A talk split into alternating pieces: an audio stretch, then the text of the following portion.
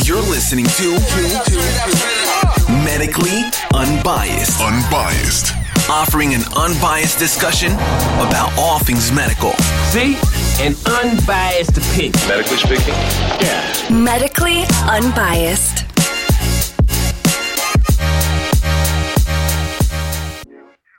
The current pervasive dismissal of perceived underlying American ideologies such as freedom, limited government, uh, equality, and the dream of and equal chance at success has been unapologetically present for as long as I can remember. Recently, it seems as if those collective ideas have simply disappeared in a time frame that can easily be described as overnight, especially to one of us is over 40. But in an attempt to promote safety, or at least the perception thereof, society, including social media, has worked diligently to protect people from harm, even if the harm is simply perceived. America likes isms, you know, like nationalism and capitalism, which is often described as crony. And there's fascism and Marxism and feminism and socialism and occasionally idealism, which are all used daily in today's social media landscape. These are not new terms, and I'm sure I forgot a bunch of isms, yet people work to promote their isms no matter how dysfunctional or illogical those isms may be. One ism I recently noticed was safetyism. Now, safetyism is used by social psychologist Jonathan Haidt in his book, The Coddling of the American Mind. It's used to help describe how people desire safety in all things, even things they no longer feel are grounded in legitimate psychological research. Safety from harm today could mean safety from being killed by terrorists, or it could just be safety from someone else's opinion. This opinion may be voiced or written with English words, including those words with vowels and occasionally those evil hyphenated words. Essentially, today, people just want safety from anything that could be perceived as rude or insensitive or essentially even opposing views. So think the woke, aggressive Twitter mob, but weaker, living in mom's basement and more afraid of their own shadow than any gopher on Groundhog's Day. So the phrase sticks and stones may break my bones, but names will never hurt me was once the gold standard of responses to any schoolyard bully. The rationale of this phrasing was that words themselves do not hurt. The speaker of the phrase was explaining their position of being emotionally strong and saying that you can't hurt me unless you use those pesky sticks and stones that you're going to use. Um, but the first known publication of this sticks and stones phrase within America was in the Christian Recorder, all the way back in 1862. At that time, the phrase was described as an old adage, meaning that even in 1862, that phrase was pretty well known. The Christian Recorder was a four page weekly newspaper published during the Civil War. In 1862, the paper was edited by Elijah Weaver, an African American who attended Oberlin College in 1849. This weekly paper was created by the African Methodist Episcopal Church and was distributed by many black Army regiments within the Union Army. It was used to help reunite families who were sold or traded as slaves in the South. Now, if ever a group was capable of claiming harm due to words or phrasing, it was the American slaves. The Christian recorder instead used the sticks and stones phrase to promote an individual's strength and fortitude against an oppressive Southern patriarchy. Scary how, in just a few short years, things have changed so much. Currently, delusion and fantasy supplant truth, and masking and COVID are today's fear mongering tactics. Wearing a mask equals safety, and two masks equals even more safety. Yet, 10 masks means I'm being rude, which is aggressive and therefore unsafe. Illogical safety promotion has become the mainstay of both social media and the news media. If you even attempt to voice a concern, or God forbid, have a differing opinion, the woke Karen mobs will emerge from their ether and perform a digital search and destroy mission, almost as if on cue. Boycotting podcasts, rallying against you as a person. Think sentient machines in the Matrix trying to destroy Neo. It's cancel culture personified. So, how does one utilize that sticks and stones line today when words are all that appear to matter? Arguing against wearing a mask only works if the people of the opposite opinion are willing to listen to opposing views, and currently they are not. Today it's safety, safety, safety, even if it's perceived safety versus actual safety. So, when do we get to remove the masks? When do we, as Americans, get back to normal? At this point, I'm afraid the answer is it seems like never. At least where I live, uh, and for many of you in the country. Um, it's not simply we're, we're not going to get there with the use of words is the problem. We're going to wait until large groups of people start to rise up against this stupidity and determine enough is enough. Things will always remain as they are if that doesn't happen. It's going to be the status quo. Non maskers have become the proverbial Union Army in the North, arguing against the irrational actions of the whole mask mandating Karens of the Confederate Army to the South. Hello and welcome to Medically Unbiased today. I am flying solo as Ron is indisposed and unable to be with us today, but I think we can try and pull something off and uh, get some information out there. So uh, I I've been asked by some people to talk about a couple things on the podcast today, and I thought I'd bring up the first one, which is the fact that Congress uh, on March second issued a letter, a, a letter was written. Uh, Norris Cochran was acting secretary of the Department of Health and Human Services. Now, Mr. Cochran, Dr. Cochran, uh, I think pretty sure he's a doctor. He doesn't it doesn't say so here, but I'm pretty sure he's a pediatrician if I remember right. Um, so Mr. Cochran, he says that recent and re-examined data has demonstrated that both the Pfizer BioNTech and Moderna COVID 19 mRNA vaccines appear highly effective after only one dose to critical clinical endpoints, including transmission, hospitalization, severe disease, mortality, and, the, and, oh, and mortality relative to the two dose regimen currently authorized. Emerging evidence has been discussed in various peer reviewed clinical journals in the New England Journal of Medicine and the Lancet. Of note, a study evaluating patients in the United Kingdom found that the first dose of the two vaccines was associated with an efficacy rate of 85% when compared to hospitalization rates. In addition, the Center for Infectious Disease Research and Policy released a paper calling for the Food and Drug Administration vaccines and related biological products advisory committee at the Center of geez, there's so many committees. Centers for Disease Control and Prevention Advisory Committee on immun- immunization practices to con- that's like that literally that whole section is all the different groups and it comprises four sentences of this letter. That's ridiculous. Anyway um, those groups want to conduct urgent review of all currently existing data and address the issue in emergency sessions. As you may be aware uh, the center for infectious disease research and policy includes leading experts in public health. They don't mention who they are including a member of President Biden's COVID 19 advisory board. So, one person, uh, which we're not sure because there's multiple people on that board. In response to this large and growing body of real world evidence, authors of these studies and others in the medical community are urging regulatory bodies to study the real world effects of these vaccines.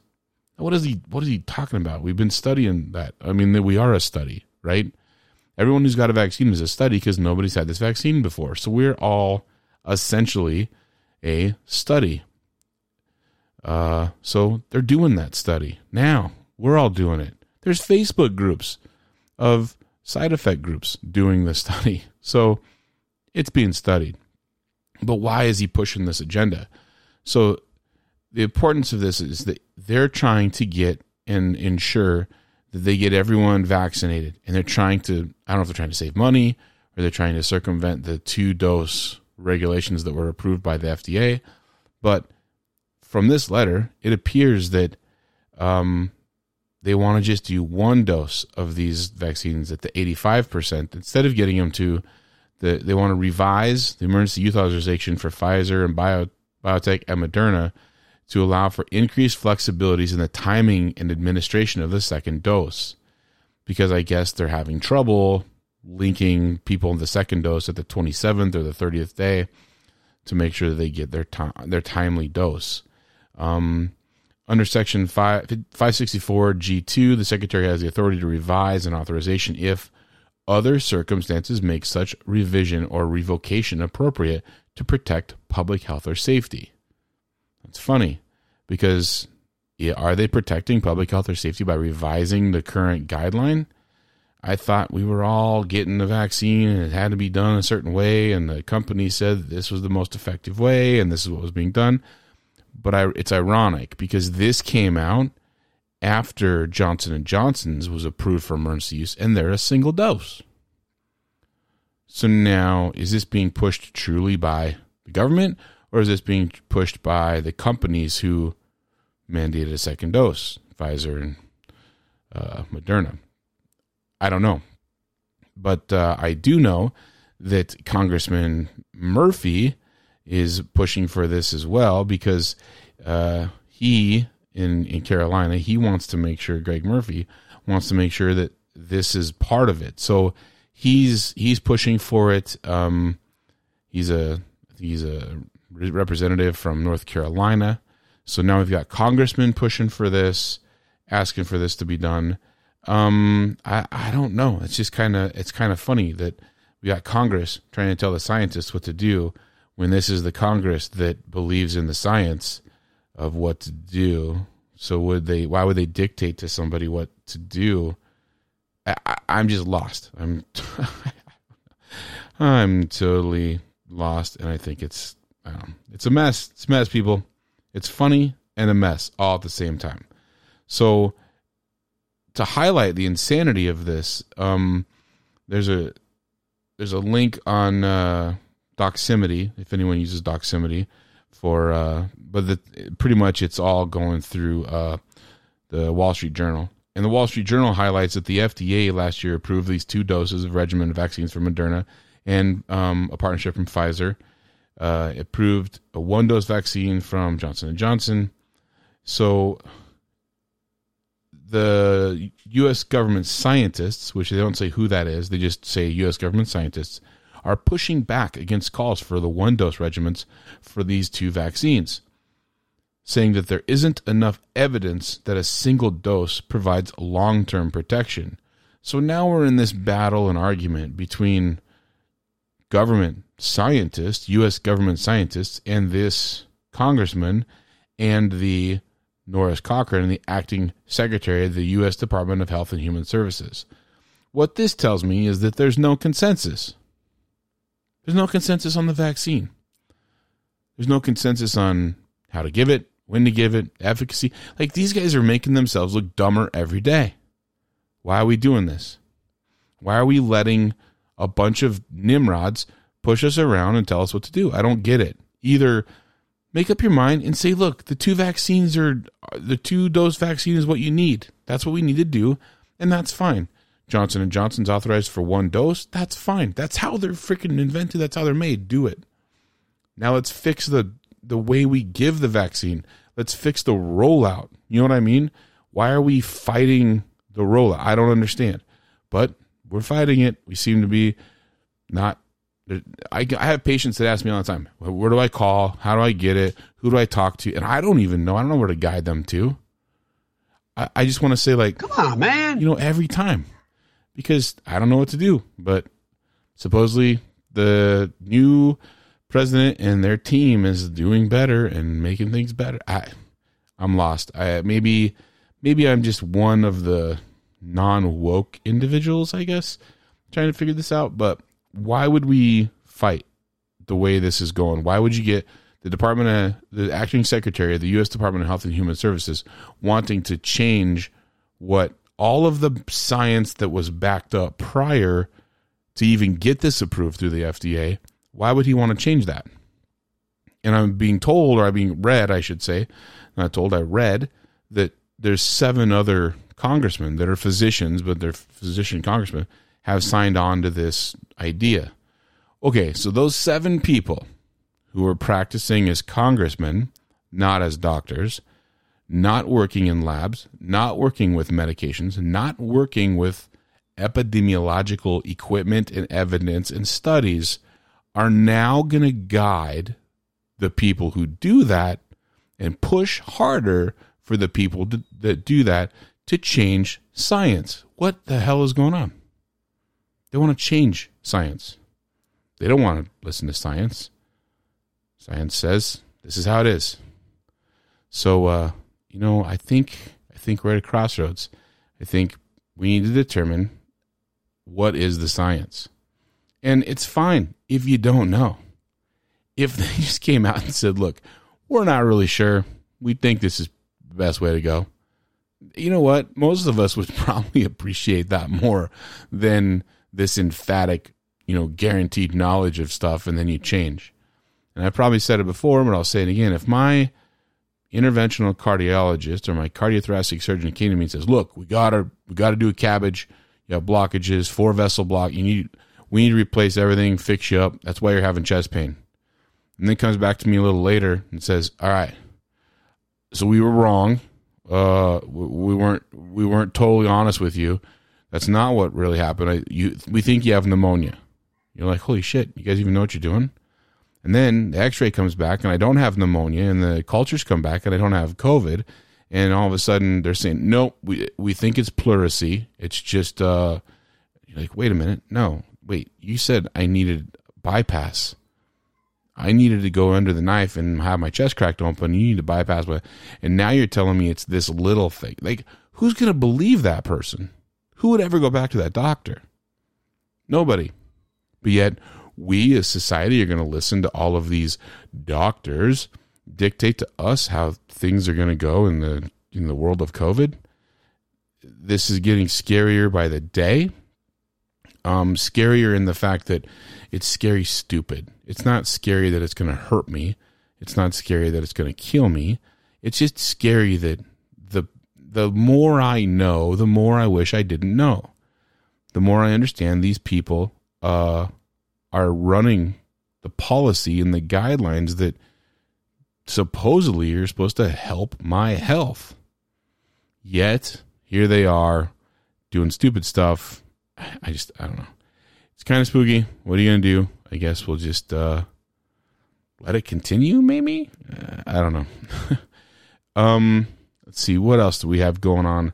Uh, well, you know what? Let's do this. Let's go to commercial break here in just a minute, and then we're going to come back and we're going to talk about Texas because Texas is pissed off all the liberals. Like, just they're unhinged, they're unhappy, and uh, they don't know what to do with themselves. So we'll be back.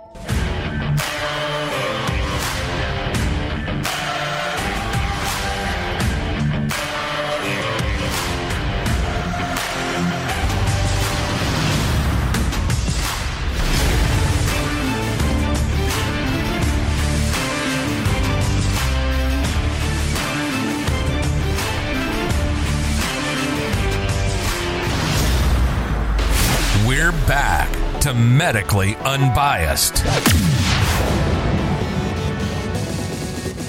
So Greg Abbott comes out and he says, "Yeah, we're going to reopen." Governor Greg Abbott says, "We're going to reopen Texas.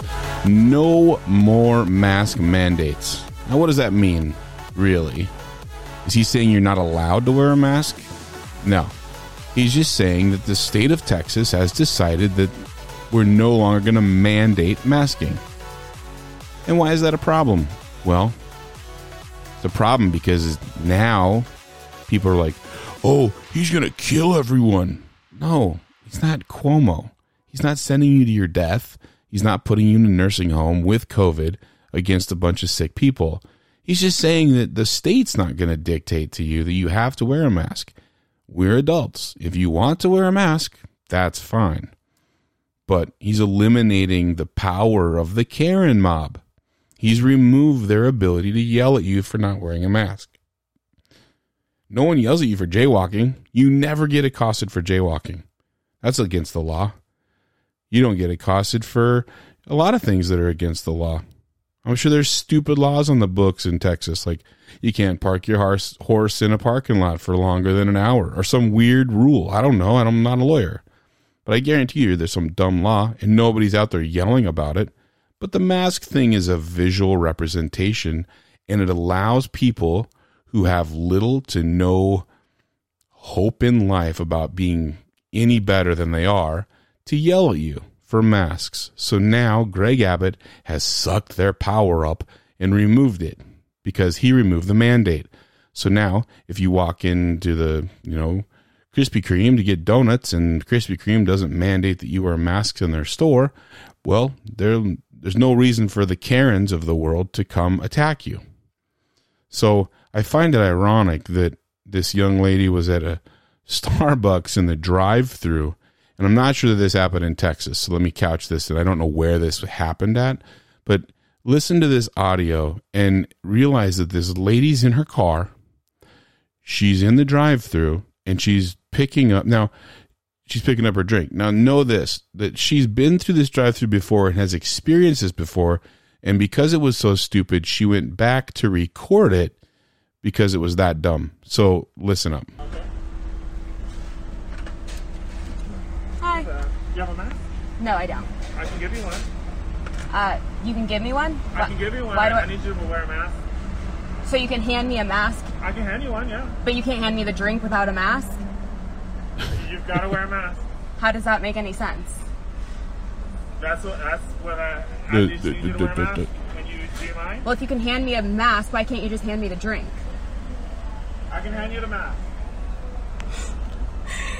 So he can hand me a mask, but he can't hand me my drink.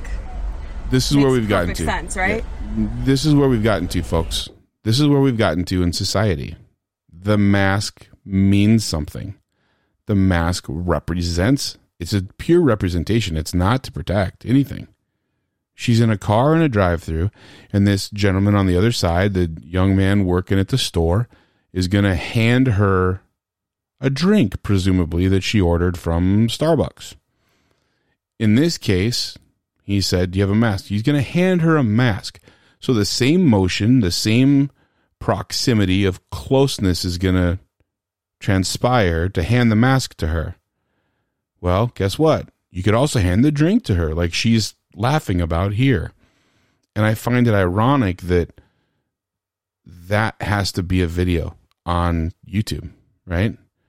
So when Greg Abbott removes the mask mandate in Texas, this is the kind of stuff that the Karens will no longer be able to do. Now, you can still wear a mask. Nobody's telling you not to wear one.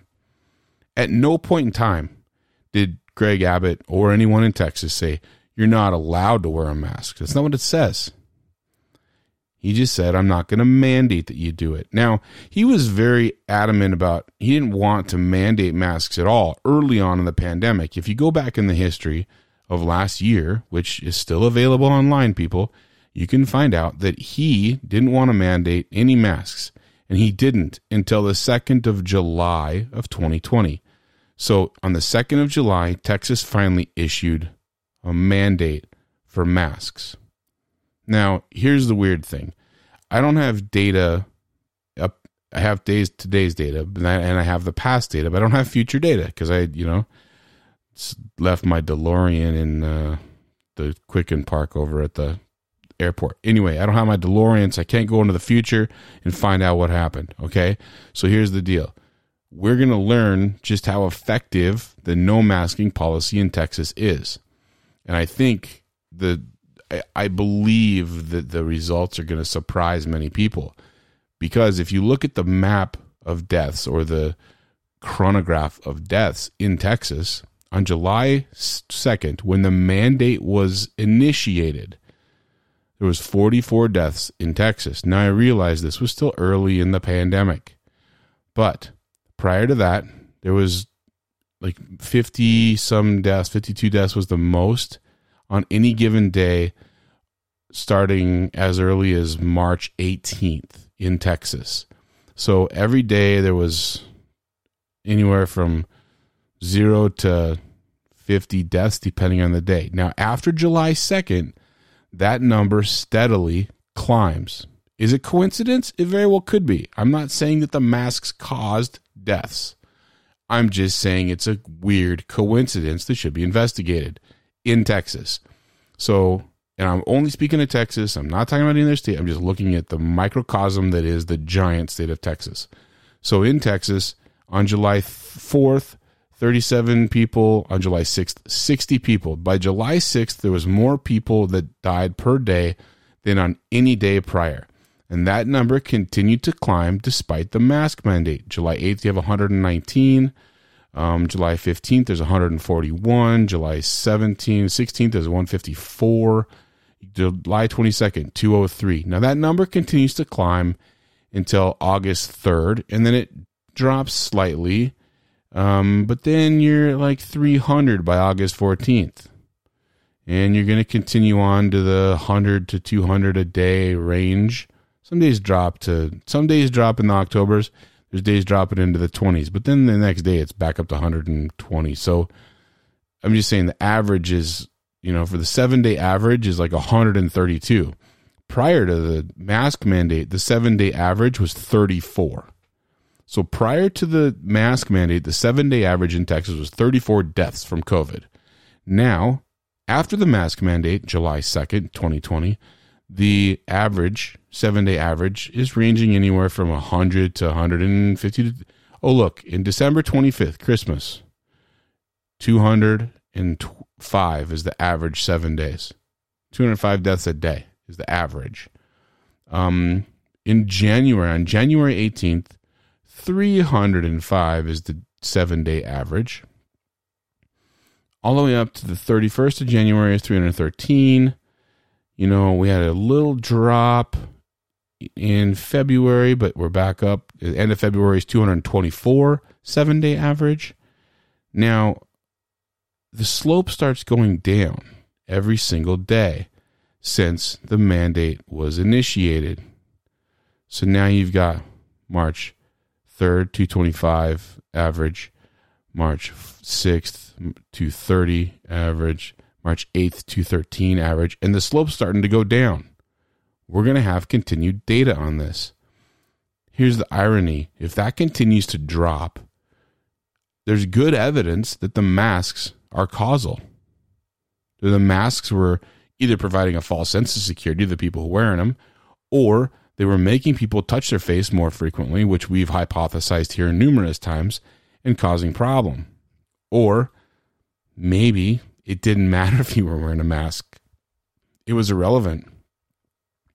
Now there's going to be naysayers that are saying going to say, well, you know, the masks prevented death. So you're asking to prove an unprovable negative. You can't do that. That's like trying to prove the existence of God. No offense against anyone who believes in God or who doesn't believe in God, but you have to just believe.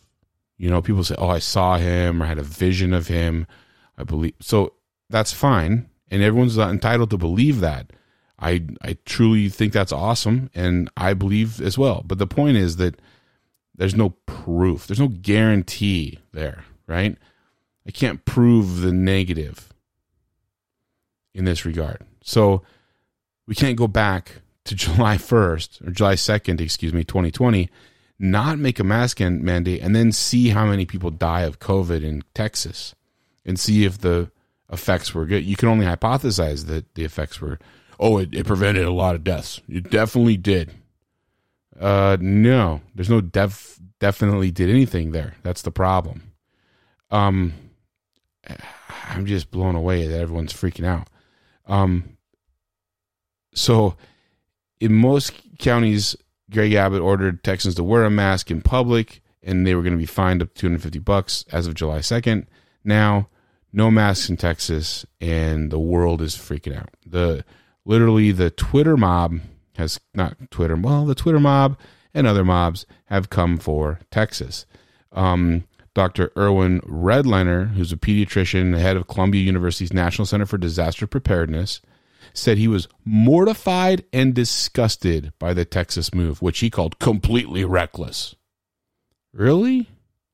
Completely. I mean, those quote unquote mortified and disgusted, and another quote completely reckless is pretty aggressive language for, you know, Texas. And on Market Watch, the headline says expert mortified and disgusted by Texas reopening plan. It will kill Texans, says top Democrat. So, okay, yes, the mortified and disgusted expert is correct. And then they've used that to transition to it will kill Texans. The expert did not say it will kill Texans. Um, a guy named Hino Hinojosa Hino, I can never say names. I'm bad at names. I'm big can barely say my own name. Um, so he where is it? Uh, Gilberto Hinoja Hinojosa. Sorry, I butchered your name. He's the chairman of the Texas Democratic Party.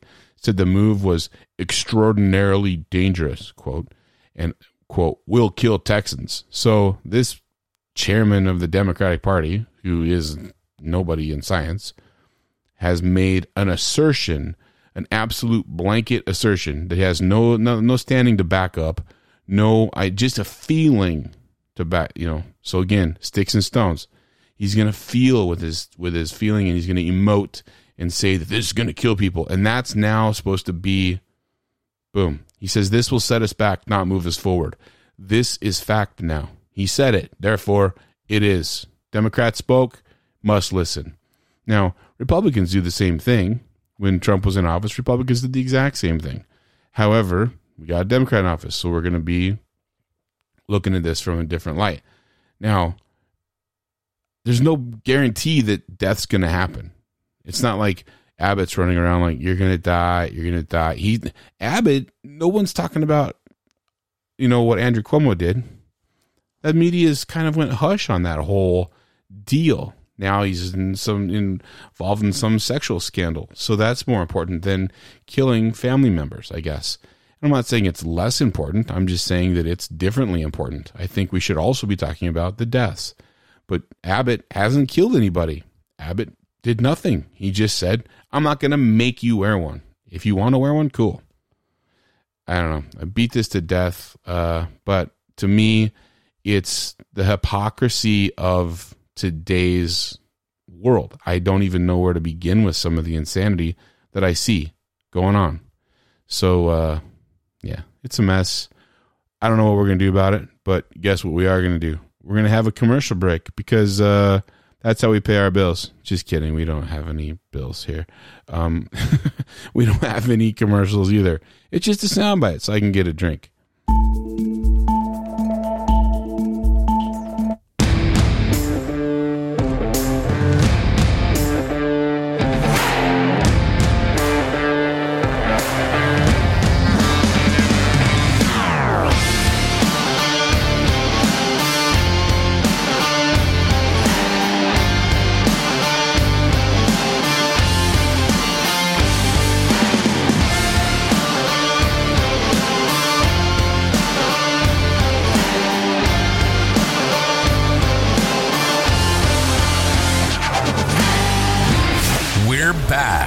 Medically Unbiased.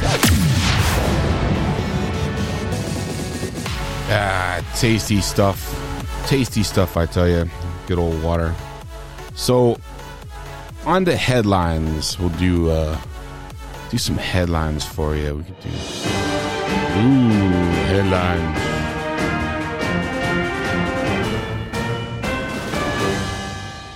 Like my headline opener. That was pretty cool. So, uh, the study estimates two third of COVID 19 hospitalizations are due to four conditions. Okay. And those four conditions are obesity. Oh, what? We never really talk about obesity. Why? Why is that a problem? 30%. It's the number one reason people were supposedly in the hospital with COVID is because they were fat. Now, obesity is a relative term, right? Because we go on the BMI scale. So I'm actually obese. I'm grossly obese. I'm like 34%. I didn't get COVID though. I'm just saying. Um 26% had hypertension and we know that obesity is directly responsible for some people's hypertension. So guess what? Obesity probably plays a bigger role than we even want to talk about. Oh, 21% were attributable to diabetes, and 12% were attributable to heart failure. So that's a lot of hospitalizations. That's, you know, two, three, four, 500,000, six, seven, eight. That's like 800,000 hospitalizations. Oh, I'm saying my math. They said 900,000. That was pretty good for math, just going off top of my head. So 906,849 total COVID 19 hospitalizations that had occurred in the U.S. adults as of November 18th, 2020. And of them, they're attributable to four major problems in health today. The four number one killers of humans today obesity, hypertension, heart failure, and diabetes. Now, guess what all those are linked to? You guessed it poor diet. Almost all of those are listed in metabolic syndrome. So now carbohydrates are directly responsible for in, increasing metabolic syndrome throughout the country. We have kids with type 2 diabetes. And in 1985, there was no child 18 or under with type 2 diabetes. It was called adult onset diabetes at the time. It was not called type 2. Yet the government isn't out saying, oh, you should stop eating carbs. No, they say you should wear two masks now because uh, one isn't effective. You should wear two masks. Great. Thanks. That's uh, not helpful, actually.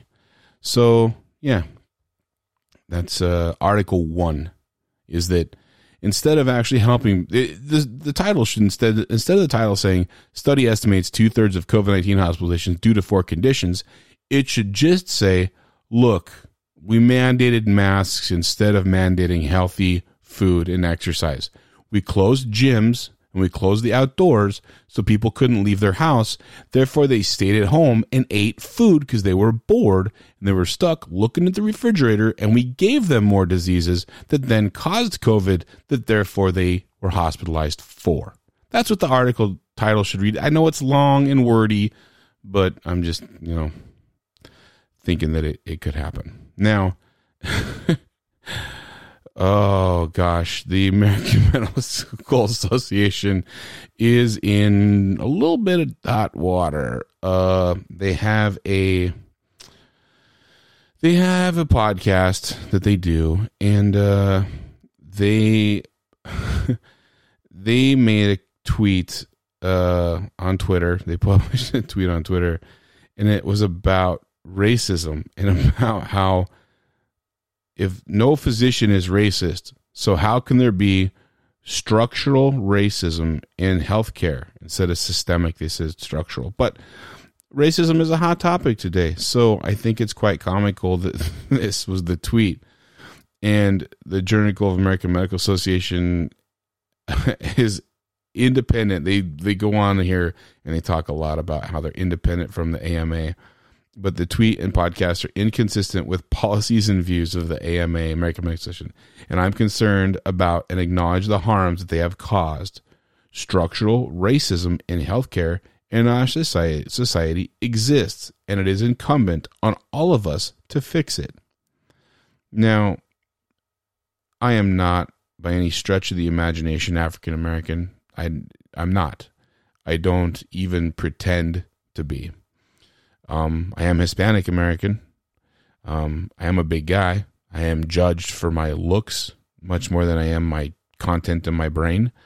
Um, so, you know, I've been, I guess, burdened by that, uh, people's perceptions, right? But the stereotype of me does not become racism because I don't hate people. Um, there are a lot of physicians out there that are black, Indian, Chinese, every race. There's a ton of people out there. Doctors. No nobody in a trauma room when they get injured gets shot. Well, I say nobody. I would guess nobody. There may be some, but most people when they get in a horrific car accident or they have a major heart attack, they don't show up the hospital and be like, Nope, don't give me that whatever, doctor, because I'm racist and I hate that kind of person. There's probably some people that are dumb enough to do that That's fine. But guess what? The doctor is going to save that person. No doctor is, that I am ever met or that I know would ever say, you know what, that person's racist. I'm not doing a darn thing for them. They can go ahead and die. So I get what they were trying to say. However, the podcast is ran by two white guys. So it didn't go over very well on social media. And now the American Medical Association is kind of uh, paying the price for their. so that made the headlines. I thought it was kind of uh, sad and comedy um, at the same Not comedy because of the racism, but comedy because they tried to invoke the absence of racism while being doctors making assume half a million to a million dollars a year or more and also white. So like in today's culture you can't do that. they they're not obviously smart enough to understand that, but you can't do that. Now that brings up another point. In the culture of today with all of this, you know, appropriation of different cultures, is wearing a mask appropriating Asian culture? Because Asians have been wearing masks for years, right? So you've got China and Japan, the people who live there have worn masks for years. Am I appropriating their culture because I'm now wearing mask? I don't know. It just seems I've gotten to that world, and it the dumber it seems and the more ludicrous it sounds, I'm expecting to see it on a news feed in the not too distant future. So there there's some good news. Another article is that there's three medical innovations that were fueled by the COVID nineteen um, pandemic that they believe will outlast the pandemic, which is cool. So genetic vaccines. I mean, that's a as much as people talk about the vaccine, there's haters and lovers. But let's face it, the vaccine rollout has been a disaster from both parties. I don't care who you're affiliated with. The states have screwed up the rollout. I don't know that it was the federal government's job to roll it out. And I wasn't alive when the polio vaccine was rolled out. I would think that was probably even better. There was less people, less social media, probably, I don't know, just everyone get in line, we'll give you a shot kind of thing at the time. But today, you have to have it's all scheduling. And a lot of stuff is done online. It's not all done by phone or in person, especially if you potentially have COVID. Nobody wants to see you at the vaccine center in person to schedule an appointment. So now you've got the sickest group of people trying to then schedule. So, and they're the ones that don't always know how to use the most technology of today. So it's just set up bad, bad, and it's just, I don't know. It if I couldn't laugh at this in a way of saying, "Oh my god, it's hilarious," and then try and say, "What do we do moving forward to fix it?" then I wouldn't be human because you have to at least poke fun at the stupidity of it. Now, if you can't and you're so uptight that you want to get cancel me and be pissed off because I'm saying that holy shit, why did the rollout go so bad and how do we fix it? And it was really hilarious that we did so stupidly, then maybe you're the problem. I'm just saying. Um, so genetic vaccines are one of the three things that'll outlive. That's cool. Wearable tech and early detection, which I don't know how that is part of uh, COVID, but uh, they use the the the researchers during this pandemic took full advantage of it. So there was a lot more uh, watches being used to monitor heart rates and pulse oximeters to monitor, you know, oxygenation. We've had those before. They're not this article is hilarious because it doesn't that didn't come because of COVID. We just used it in a manner that was already being used. We just used it more effectively. Uh, so no, I don't believe that's even rational part of this thing. So that's funny. And then they said there's a new way to discover drugs. Huh. That's weird. A new way to discover drugs. Uh, Proteins are the molecular machines that make your cells function. When proteins malfunction or hijacked by the pathogen, you often get disease. Most drugs work by disrupting the action of one or several of the malfunctioning or hijacked proteins. So, in a logical way to look for a new drug to treat a specific disease is to study individual genes and proteins that are directly affected by that disease. Yeah, but they've been doing this for a while. I highlighted on the last podcast that with the first SARS vaccine, they had already worked on an mRNA vaccine. So that's not new either yes, it it's not a new way. It's just the maybe found a more effective way. But again, another headline that's wrong. Three medical innovations fueled by COVID. No, they weren't fueled by COVID. They were already there. Two of them, anyway, were already there. Oh, I guess the mRNA vaccine, it was more. It was fueled by COVID. Um. So let's see what else is there. Uh, uh, delay large local reactions to mRNA vaccine. Oh yeah.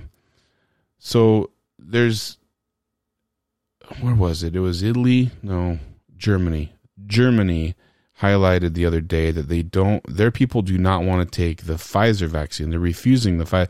So people are there's giant centers to vaccinate people in Germany and they're beautiful. I I saw a video of them and the they're super clean and the ch- there's chairs for the waiting area.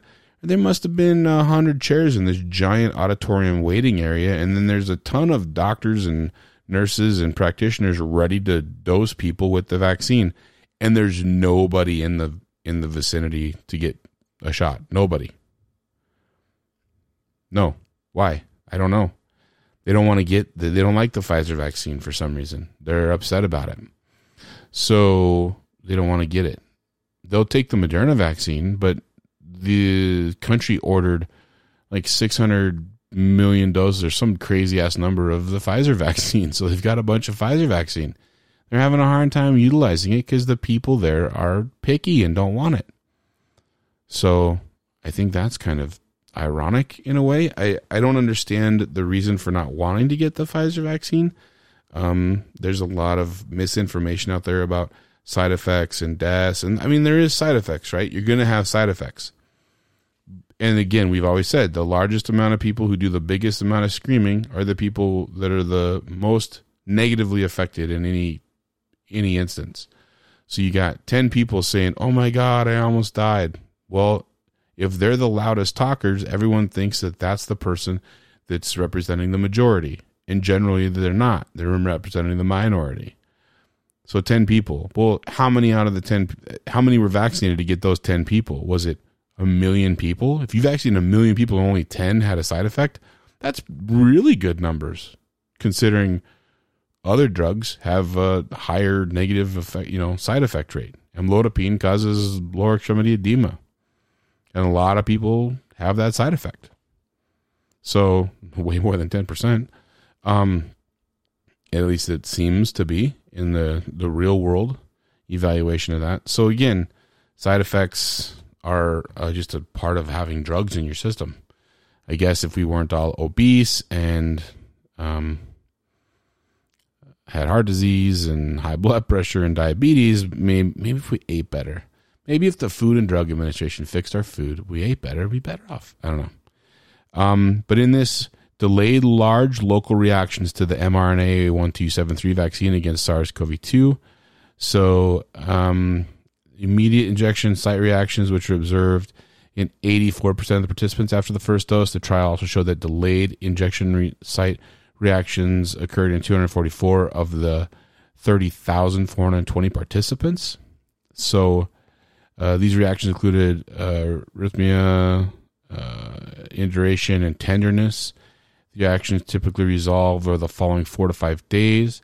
However, these reactions were not further characterized, and links between reactions after the first dose and those after the second dose were not provided to inform clinical care. So we don't actually have the data. They're just making assumptions again. Gee, Merry Christmas. And this is an article coming out of the New England Journal of Medicine. So a lot of anecdotal evidence. Uh, observed delayed large local reactions with a median onset of on day eight after the first dose. Uh, hmm. So, what is the mRNA 1273 vaccine? Who is that? Let's do that mRNA dash 1273 vaccine. And who is that? Oh, Moderna manufacturer. That's the Moderna vaccine. That's hilarious. So they don't just come out and say Moderna, right? But uh, they're doing a lot of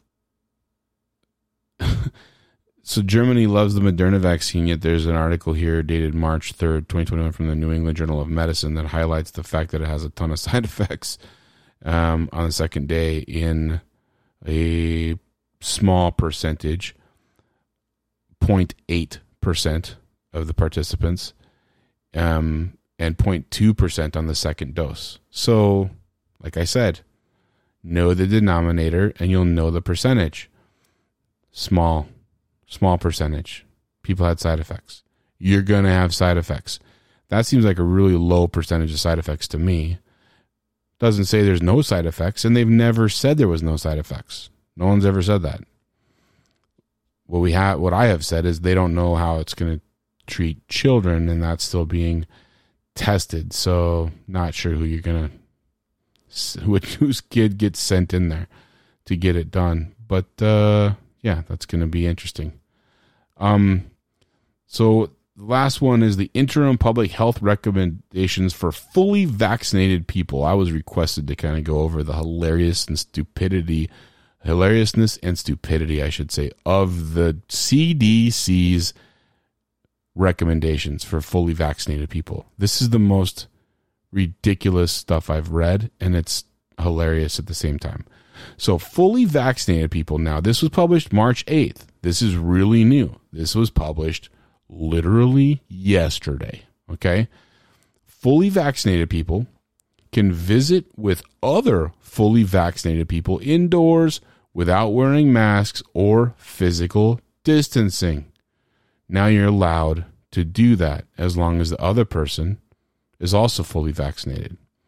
You can visit with unvaccinated people from a single household who are at low risk for severe COVID 19 disease indoors without wearing masks or physical distancing. Are you, uh, are you shitting me now? This is okay, cool, I guess, whatever. So we can talk to unvaccinated people. Well, how do we know? Is there a unicorn horn that grows out of our heads? Is there like a blinking light? Do our ears? I mean, what's the sign? What's the signal? Do I, you know, do I shake hands with somebody? And then you do that middle finger thing in the palm and it's weird. And you're like oh that now i know. I know that guy's been vaccinated or that girl's been vaccinated. She did the middle finger thing in my palm.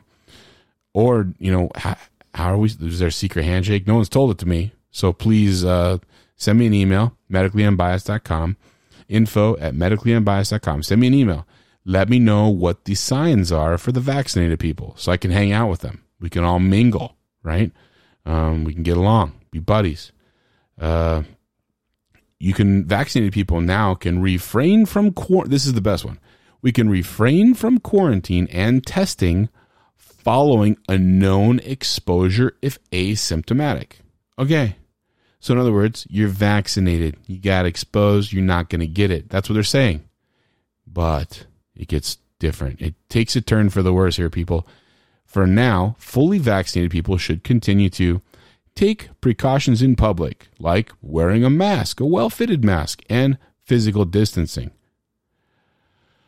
I thought uh, we could refrain from quarantine and testing, and we could visit with unvaccinated people, and we only indoors.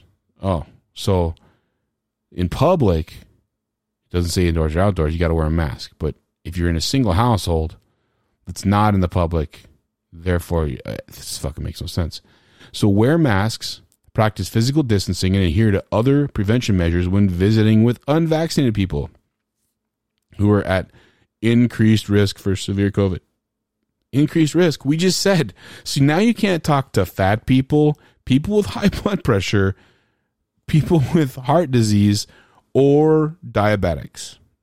So, vaccinated people are not allowed to speak with unvaccinated not sick, but high risk people. And the high risk people we just highlighted a few minutes ago was obese, pretty much 30%. So that that eliminates you talking to 65% of the US population that are obese, assuming they haven't been vaccinated.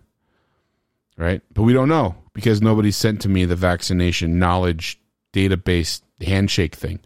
So I've got that going for me, which is nice. I'm going to go out in the world vaccinated, ready to, you know, ready to mingle, I mean, I'm married, but I'm still going to hang out with people. And guess what? I'm going to have a problem because I'm not, I'm going to have to be like, go full German. You have your papers? I want your papers. Give me your papers. I probably don't sound German, but anyway, that's what I have to say to people. Give me your, show me your papers, people. Let me make sure you've been vaccinated before we like hug it out, you know? Just weird. It says avoid medium and large size in person gatherings. So now the size of the group could infect you, right? So you're you're vaccinated and you and you don't have to go into quarantine and get testing if you have a known exposure and you're asymptomatic.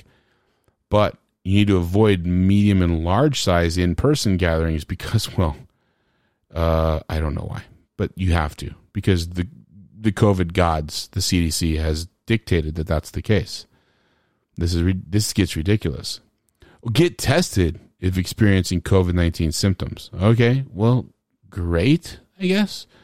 Um, but what if I just ha- I just have a cold?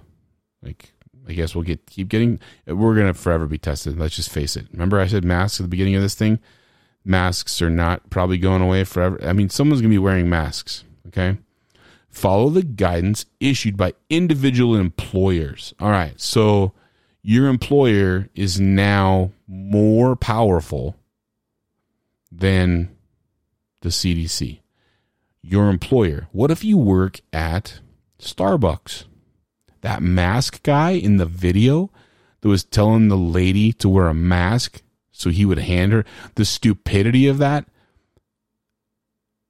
He has to follow that. Now, he was just following the guidance issued by his employer he's probably an 18 year old kid working at Starbucks. He has not the capacity to make a decision. He doesn't have that.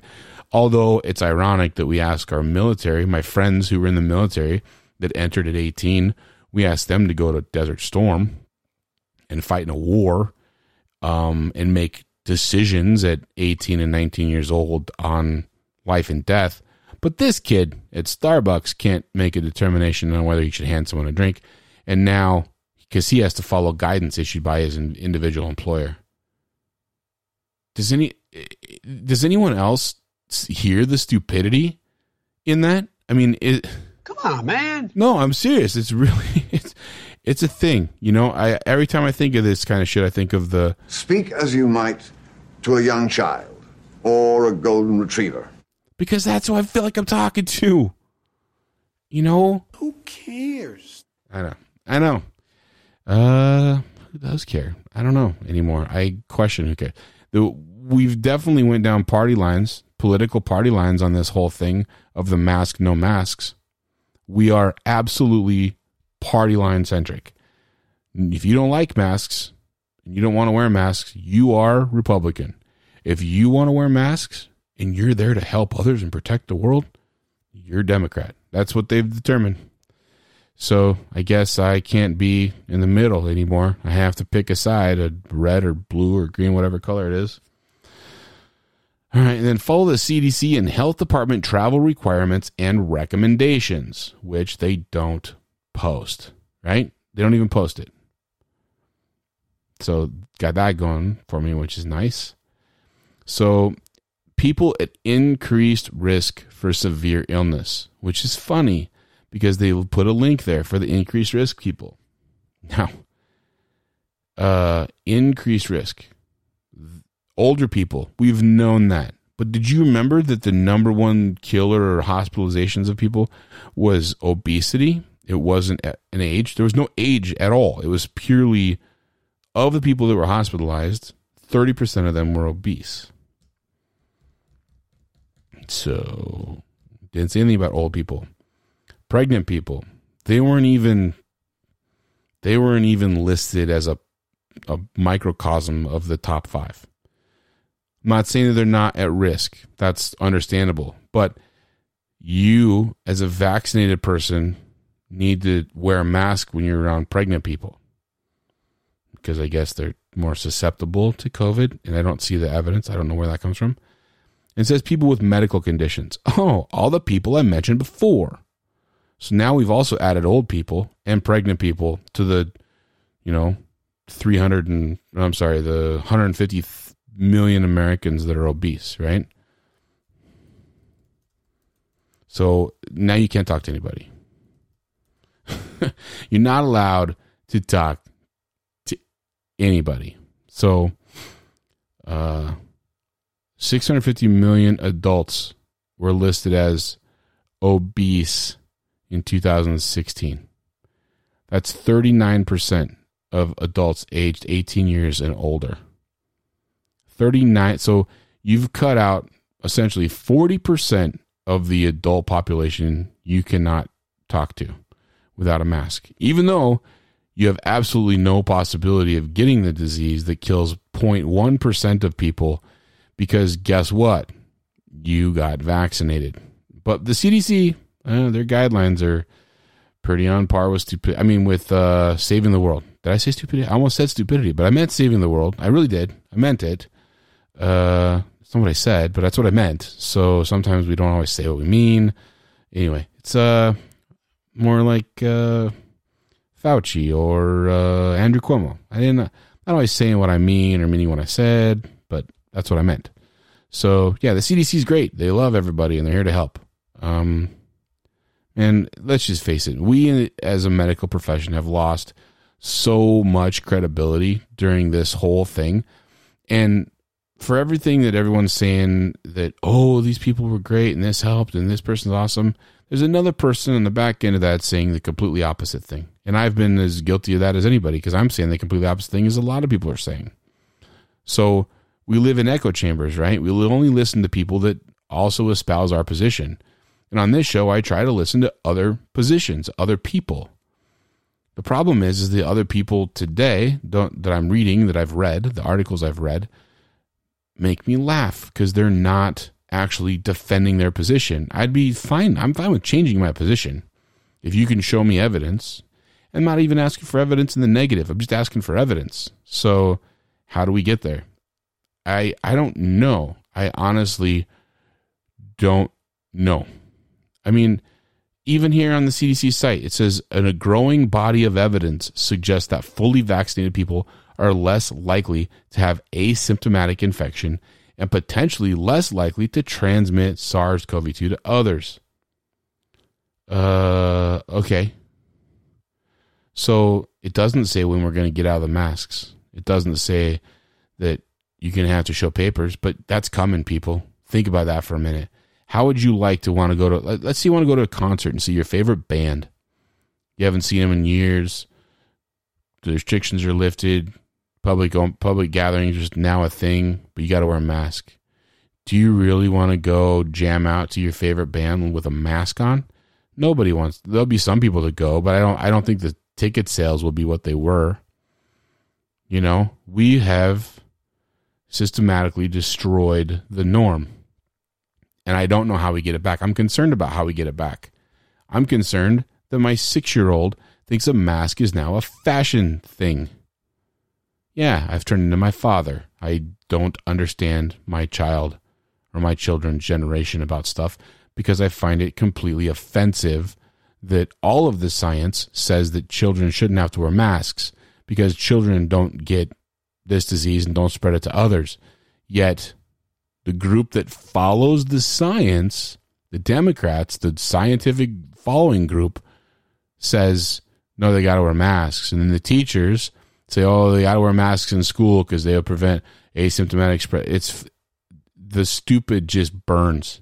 It continues to burn against all I know and can rationalize in my head. So I know maybe this was maybe this was a crazy podcast for you. Maybe you uh, didn't learn anything. Maybe I just was your echo chamber. Not really sure, but I have to I have to thank Christy for highlighting the stupidity of the CDC today when she sent me that uh, tweet because it is funny, and the more I read it, the more I find it just as stupid as uh, the rest of the world does. So uh, thanks for sending that in. Stay well, everybody. Enjoy, and uh, we'll be with you again in another week or so. You've been listening to Medically Unbiased. Visit our website at medicallyunbiased.com. Don't forget to like, share, and subscribe on iTunes or wherever you listen to podcasts. Follow us on Twitter at Medically Unbiased. Listening to this podcast does not create a doctor patient relationship. The Medically Unbiased podcast is for general information purposes only. Thanks for listening.